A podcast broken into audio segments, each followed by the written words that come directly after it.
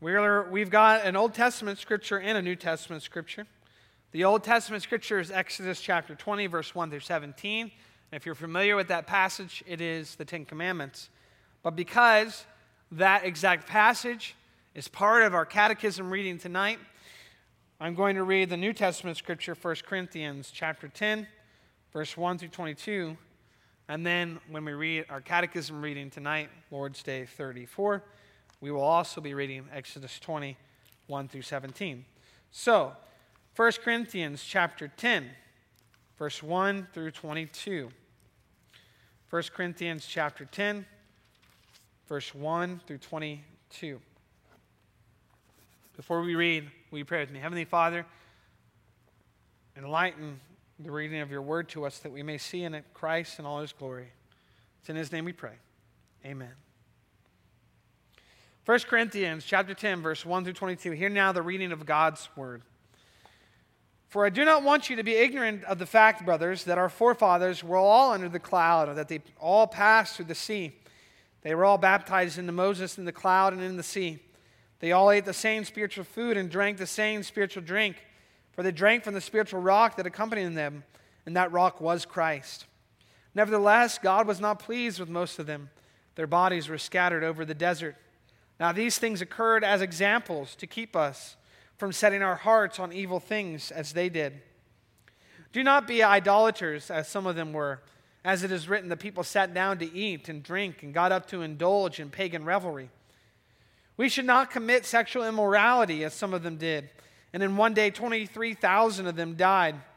We should not test the Lord as some of them did and were killed by snakes. And do not grumble as some of them did and were killed by the destroying angel.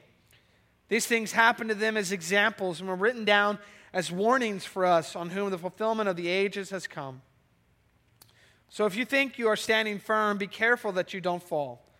No temptation has seized you except what is common to man, and God is faithful he will not let you be tempted beyond what you can bear, but when you are tempted, He will also provide a way out so that you can stand up under it.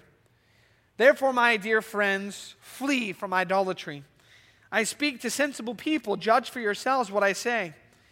Is not the cup of thanksgiving for which we give thanks a participation in the blood of Christ? And is not the bread that we break a participation in the body of Christ?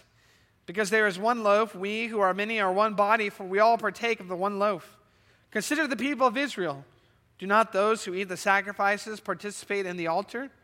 Do I mean then that a sacrifice offered to an idol is anything, or that an idol is anything?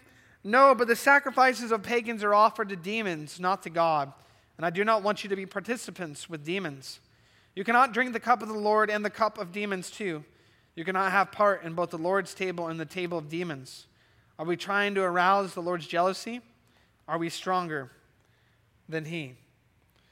As far as the reading of God's holy word, also to include Exodus chapter 20, verse 1 through 17, which is part of our catechism reading tonight. Lord's Day 34 in the Heidelberg Catechism, finally getting to the third section on gratitude. This is our third Lord's Day in this section on gratitude. And we are getting into our exposition of the Ten Commandments, beginning with the first. Question 92 says, What does the Lord say in His law? And the answer is God spoke all these words. And a direct quotation from Exodus chapter 20, verse 1, 17, 1 through 17. Hear now. The first commandment I am the Lord your God who brought you out of the land of Egypt, out of the house of bondage. You shall have no other gods before me. The second commandment You shall not make for yourself a graven image or any likeness of anything that is in heaven above, or that is in the earth beneath, or that is in the water under the earth. You shall not bow down to them or serve them, for I, the Lord your God, am a jealous God, visiting the iniquity of the fathers upon the children to the third and the fourth generation of those who hate me, but showing steadfast love to thousands of those who love me and keep my commandments. The third commandment You shall not take the name of the Lord your God in vain, for the Lord will not hold him guiltless who takes his name in vain. The fourth commandment Remember the Sabbath day to keep it holy. Six days you shall labor and do all your work, but the seventh day is the Sabbath of the Lord your God. In it you shall not do any work, you or your son or your daughter or your manservant or your maidservant or your cattle or the sojourner who is within your gates. For in six days the Lord made heaven and earth, the sea and all that is in them, and rested the seventh day. Therefore the Lord blessed the Sabbath day and hallowed it. The fifth commandment honor your father and your mother that your days may be long in the land which the Lord your God gives you. The sixth commandment, you shall not kill. The seventh commandment, you shall not commit adultery. The eighth commandment, you shall not steal. The ninth commandment, you shall not bear false witness against your neighbor. The tenth commandment, you shall not covet your neighbor's house. You shall not covet your neighbor's wife or his manservant or his maidservant or his ox or his donkey or anything that is your neighbor's. Question 93 says, How are these commandments divided? The answer into two tables. The first has four commandments teaching us what our relation to God should be. The second has six commandments teaching us what we owe our neighbor. Question 94 asks, What does the Lord require in the first commandment? Answer That I, not wanting to endanger my very salvation, avoid and shun all idolatry, magic, superstitious rites and prayer to saints or to other creatures. That I sincerely acknowledge the only true God, trust Him alone, look to Him for every good thing, humbly and patiently love Him, fear Him, and honor Him with all my heart. In short, that I give up anything rather than go against His will in any way. Question 95 What is idolatry? And the answer idolatry is having or inventing something in which one trusts in place of or alongside of the only true God who has revealed himself in his word. That is the reading of Exodus chapter 20, verse 1 through 17, and um, the teaching of the Catechism concerning Lord's Day 34 in the first commandment of God. I want you to imagine with me a scenario, one where you have traveled through a desert and you are parched with thirst. And you come upon a room, and it's not a mirage, it really is a room. And in this room, there's a table in front of you. And there's a number of bottles with liquid in them. And you've been traveling through a desert, you're perched, you're thirstier than you have ever been. You need a drink really bad. And in this room, there is a person with you. And they say to you, before you rush towards that table with all the liquids in it, to just start pouring it down your throat, that you're free. You're free to drink from any of the containers set before you. And all these containers, they're different colors of liquids. But they say even though you're free to drink from all the containers, you should only drink from the red one and not any of the others. You're free to, but you should only drink from the red one, not any of the others. And maybe you're asking, what's the reason for that? Why this person would say to you, only drink from the red one and not any of the others. And the answer is because the red one, the red drink, is the only one that is not poison. It's the only one that is not poison. Now, this is what I want you to think. Would you say then that that person who's in that room with you, after you've traveled through a desert, you're parched, you're thirstier than you've ever been in your life, you're thinking if you don't get a drink, you're going to die, who then presents you with this multiplicity of options of things that you should drink, but who informs you that you should only drink from the red one because all the other drinks are poison. They're poisonous. Would you say that that person who told you this is unloving because they have limited your choices now by telling you this information? They have made it now that you can't drink from these other things. They've given you a rule, a guideline. They've said you can, but if you drink from those, it's poisonous. You should only drink from the red one.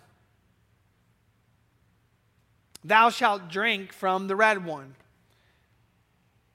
Is that an unloving person, an unloving thing that that person has done to limit you in that way? Now, this analogy breaks down, of course, but it was an attempt by me to help us understand the nature of the first commandment. The first commandment that God gives is I am the Lord your God who brought you out of the land of Egypt, out of the house of bondage. You shall have no other gods before me. Not only is this commandment given in the context of redemption, of a, a, loving God who has redeemed the people of Israel, right? I am the Lord your God who brought you out of the land of Egypt, out of the house of bondage. I am the God that has freed you from your slavery.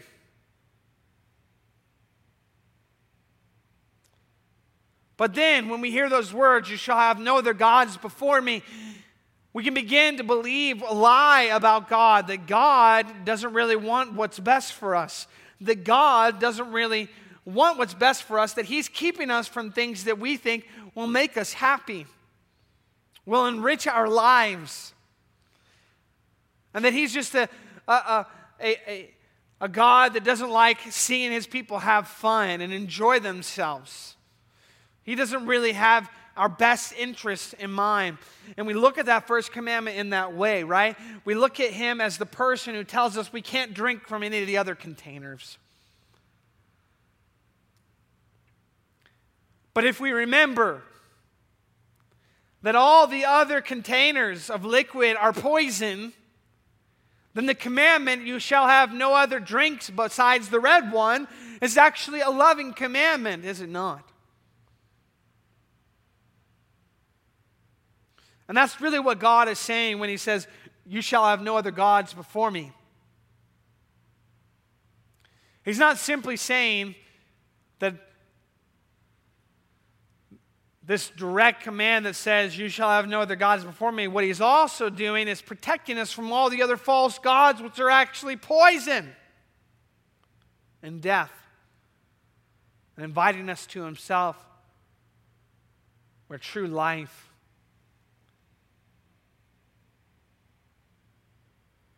true joy can be had. So, our theme tonight then is in line with that, isn't it? It is in love. God calls us to Himself and commands us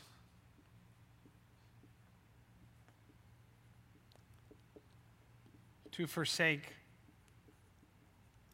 all others.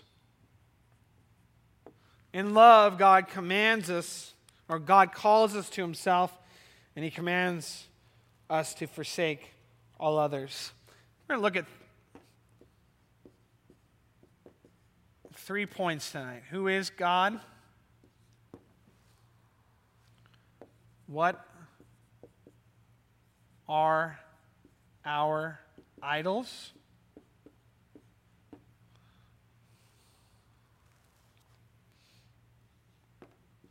And who are we?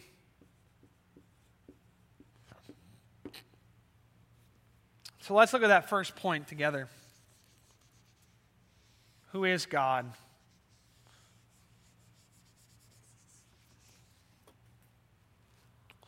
I tried to emphasize for us tonight that God is a redeeming God. And that often when we think of the commands of God, we think of them in the negative sense. We think negative, right?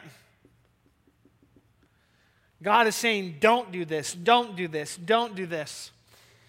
But when we look at the first command, you shall have no other gods before me, as an invitation of God calling us to Himself, who is the one true God. It's a loving command. It's a, it's a command that encourages us to the true source of life, the true source of real happiness and peace and longing and lasting foreverness. So, God is a redeeming God, and that's what is emphasized in that first part of the first command, right? I am the Lord your God who brought you out of the land of Egypt, out of the house of bondage. That's what makes the commandments commandments that are from the perspective of gratitude. Gratitude, right?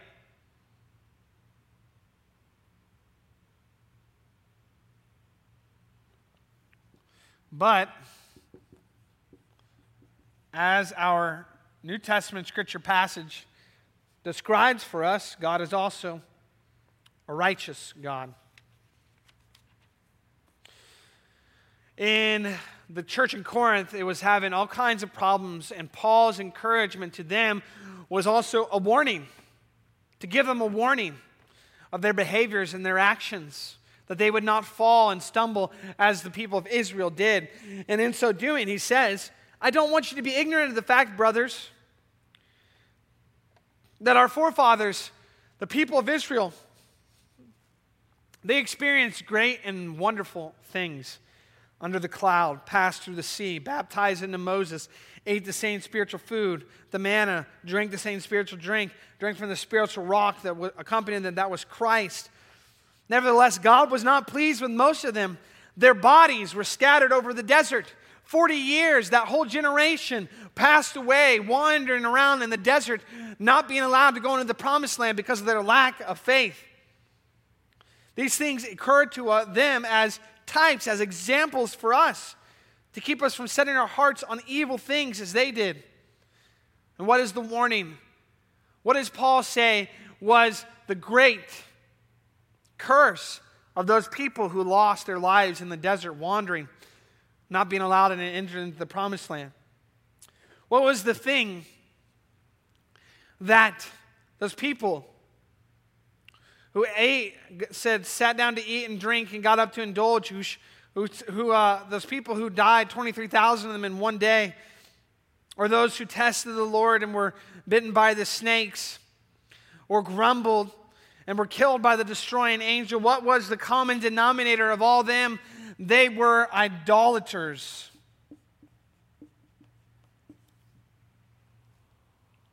What does Paul say? Do not be idolaters, as some of them were. As it is written, the people sat down to eat and drink and got up to indulge in pagan revelry. We should not commit sexual immorality as some of them did, and in one day 23,000 of them died. We should not test the Lord as some of them did and were killed by snakes. And do not grumble as some of them did and were killed by the destroying angel. These things happened to them as examples and were written down as warnings for us on whom the fulfillment of the ages has come. God is a righteous God who judges idolaters.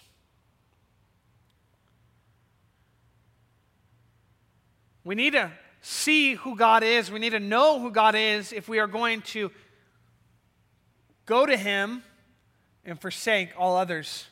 We have to have a test to be able to determine what are false gods and who is the true God. God is a redeeming God. God is one who has saved us, redeemed us from our sins, and God is a righteous God who is not okay with our sins.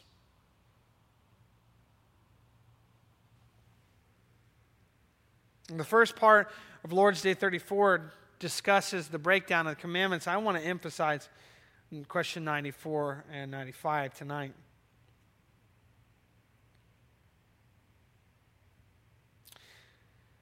Part of the answer to question 94, what does the Lord require in the first commandment, is this that I sincerely acknowledge the only true God, trust Him alone look to Him for every good thing, humbly and patiently love Him, fear Him, honor Him with all my heart. How can we do that if we don't know who God is? Who is God?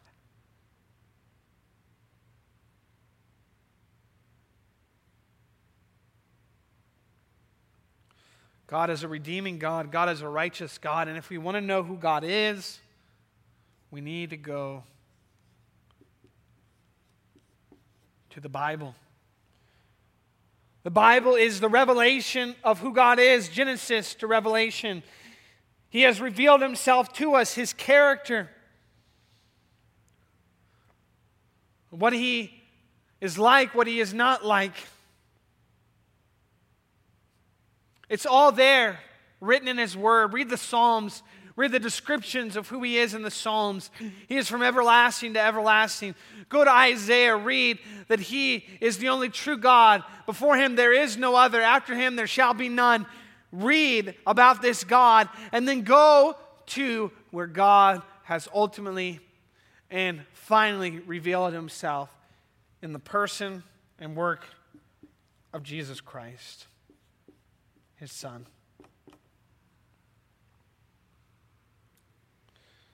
If we are going to go to God, who calls us to himself in the first commandment, you shall have no other gods before me. If we are going to forsake all others, then we need to know what we are forsaking. And we need to know who we are being called to. It's in His Word that He shows us who He is. It's in Jesus Christ that He has revealed Himself. If you have seen Him, you have seen the Father. And it's this Jesus who, in a very real sense, repeats the first commandment You shall have no other gods before me in the New Testament when he says, Come to me, all you who weary and are heavy burdened, and I shall give you rest. What is that if it's not in love God calling us to himself? Christ knows that the yoke of idols is burdensome, it is heavy laden, and that his yoke is easy.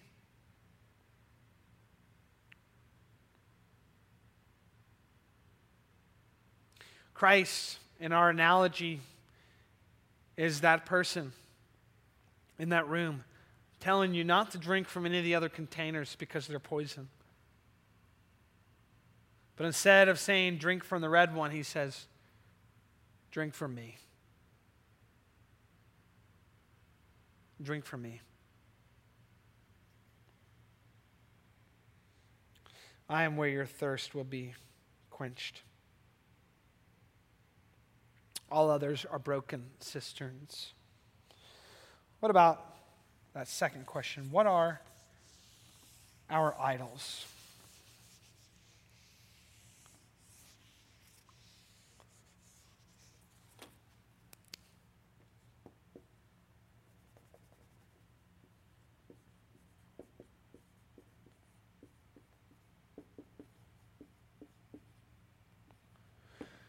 So, if we've talked about who God is, right?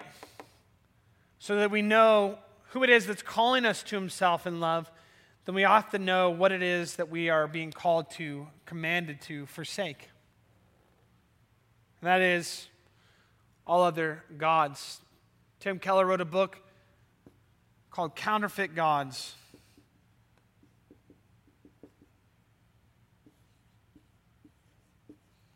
You know what? I'm going to put a little g for that. Counterfeit gods. And the, the basis of that book is examining a lot of our modern idols and showing that they're counterfeit gods.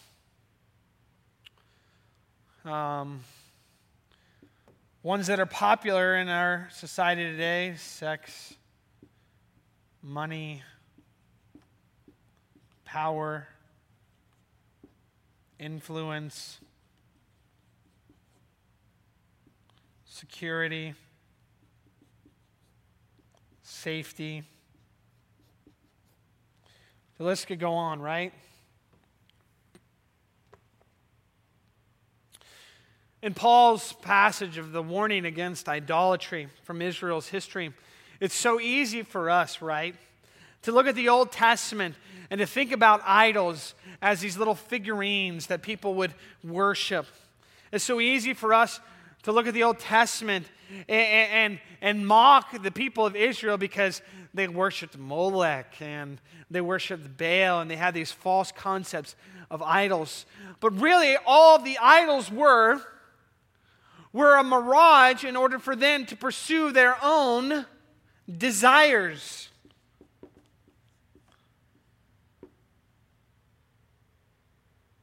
Their own temptations, cravings. And so, it is not a surprise that when the New Testament comes, there is still much discussion about idols, but it's not about the figurines. It's not about the little statues that you place on your mantle.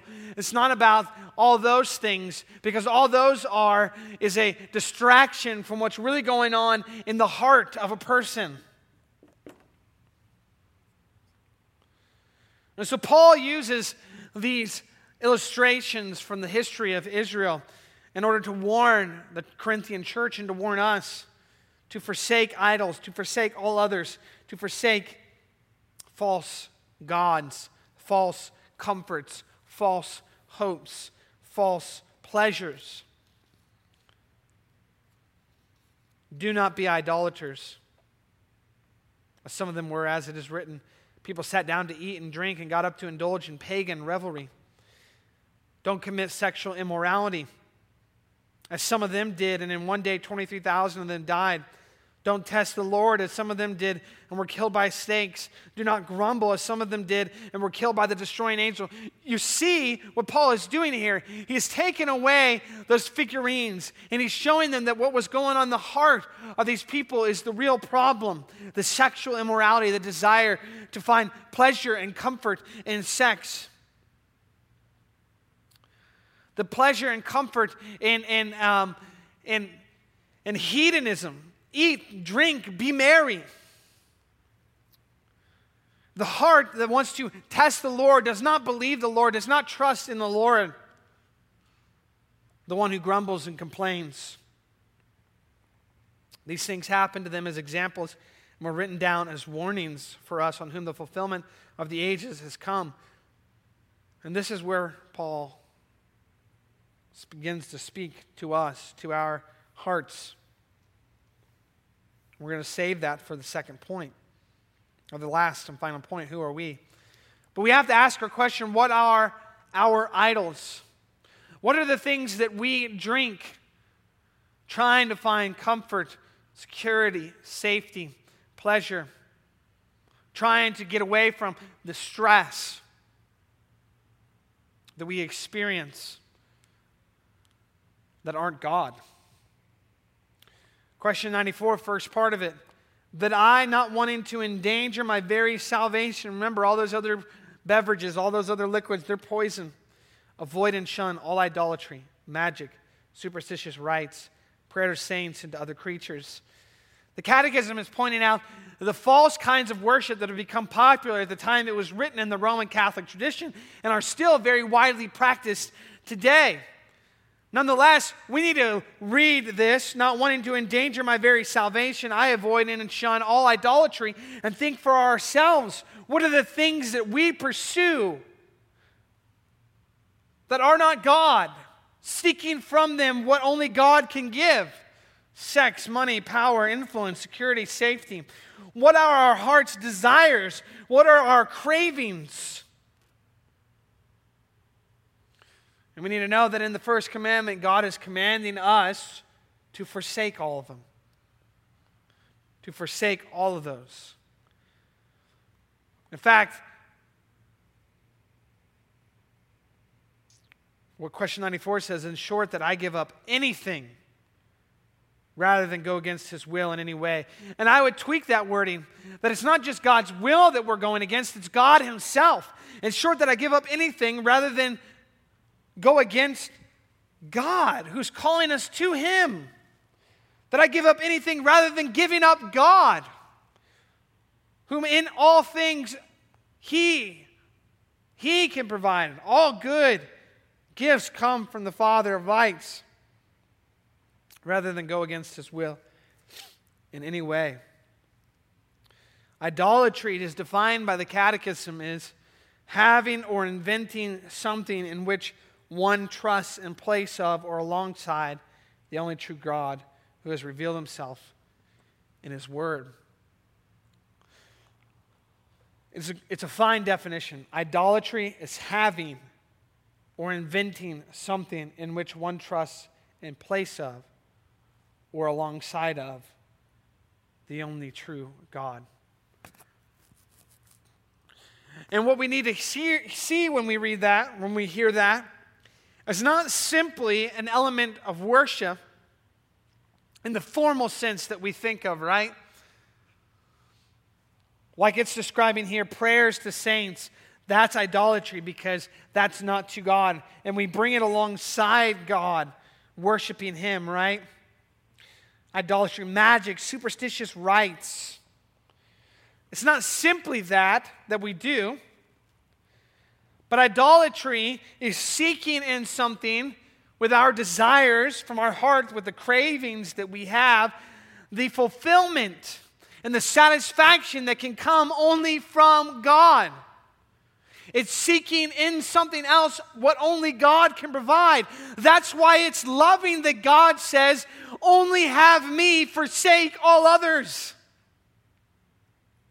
All others are poison, the death, the destruction. You see, that is the craftiness of idols, isn't it?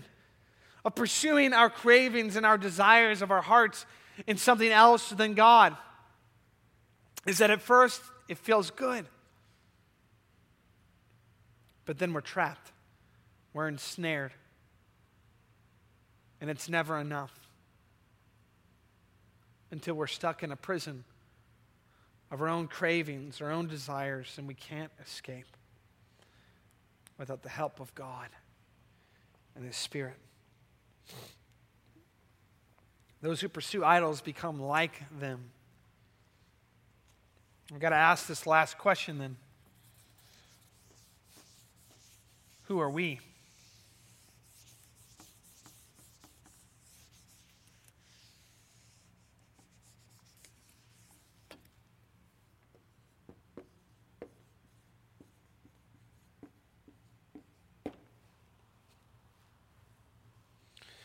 This last question is important because it's not only important that we understand who God is, it's not only that we under, important that we understand what our idols are, but we have to understand our own nature, our own character, who we are.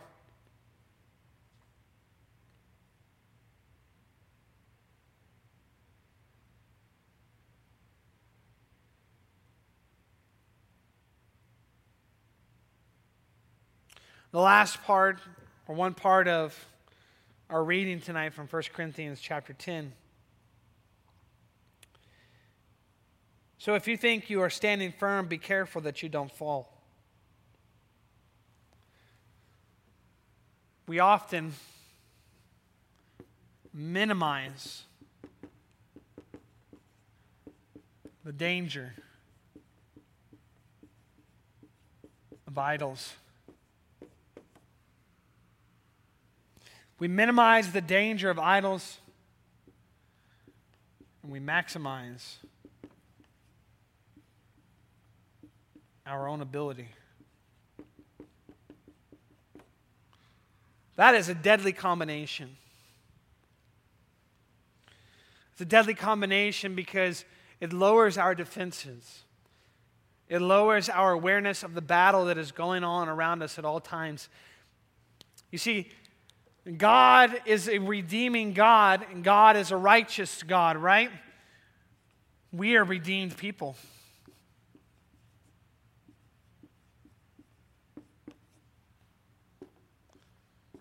We are a righteous people.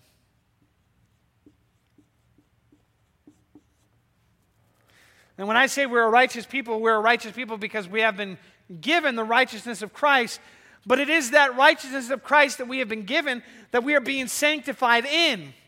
And so when I say we're a redeemed people and we're a righteous people, I am not saying that there isn't work to be done yet. We are still growing in our obedience to the first commandment Thou shalt have no other gods before me.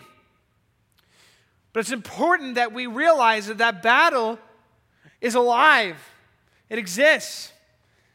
That we, are continuing to fight against our idols, the things that we find comfort in that are not God,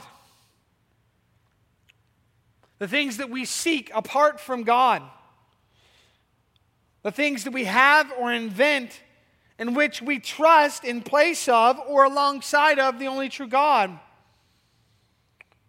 Who are we? We are redeemed people, we are righteous people, but we are people who are still susceptible to the sin and the temptations that are in this world. And so Paul gives us firm warning. If you think you're standing firm, if you minimize the dangers of idols and you maximize your own ability, be careful that you don't fall. But he says that now, in this New Testament era, in this new age of having been freed from the tyranny of the devil by the work of Jesus Christ and his death, burial, and resurrection, no temptation has seized you except what is common to man. And God is faithful. He will not let you be tempted beyond what you can bear. But when you are tempted, He will also provide a way out so that you can stand up under it.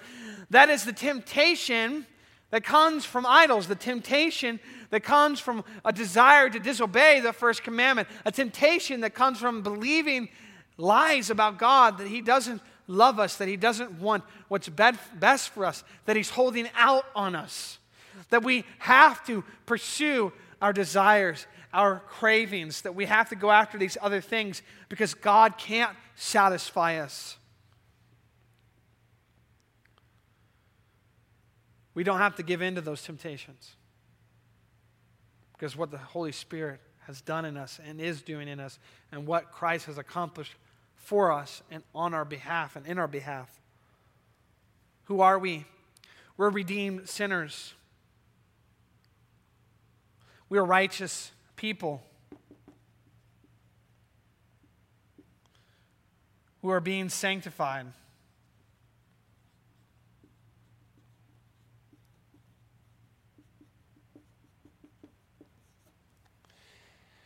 In all of our life, our expression of gratitude when it concerns the first commandment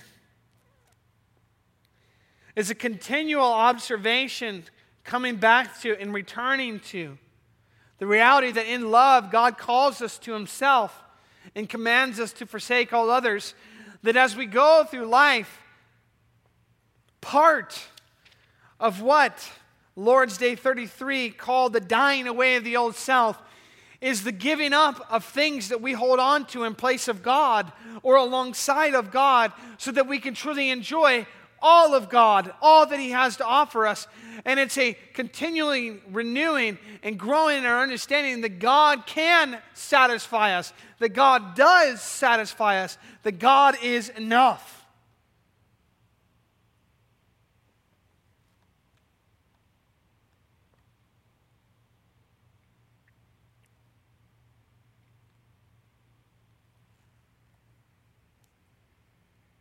Let's go back to that room, right?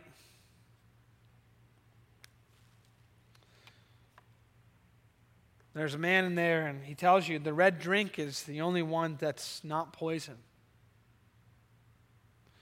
What that man is doing is not being mean by limiting your choices.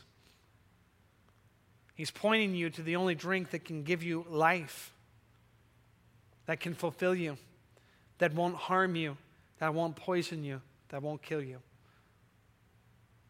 What he's doing is loving you. And that's what the first commandment is. God, the redeeming God, and God, the righteous God, calls out to us in love and calls us to himself and gives us himself in Jesus Christ, his Son and commands us to forsake all others. Not because he's holding out on us, not because he doesn't want us to be happy, but because he knows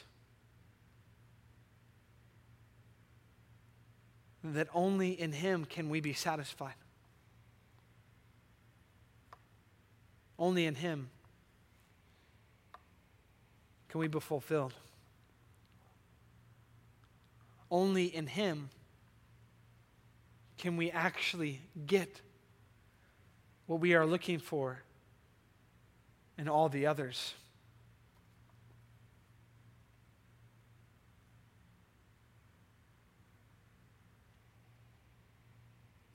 In love, God calls us to himself and commands that we forsake all others. My prayer is that you would go to God, find in him all that you need. Go to Christ and see in him the revelation of a God who has made himself known to us that we might find our true fulfillment in him.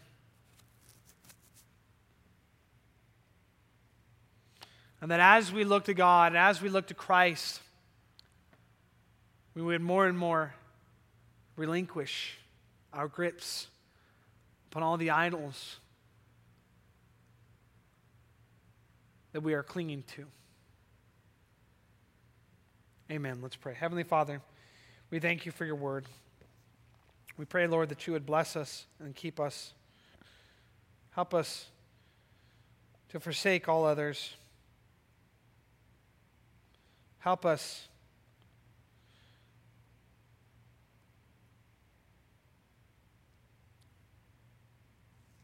Help us to love you and to find in you all that we need. To Christ's name we pray. Amen.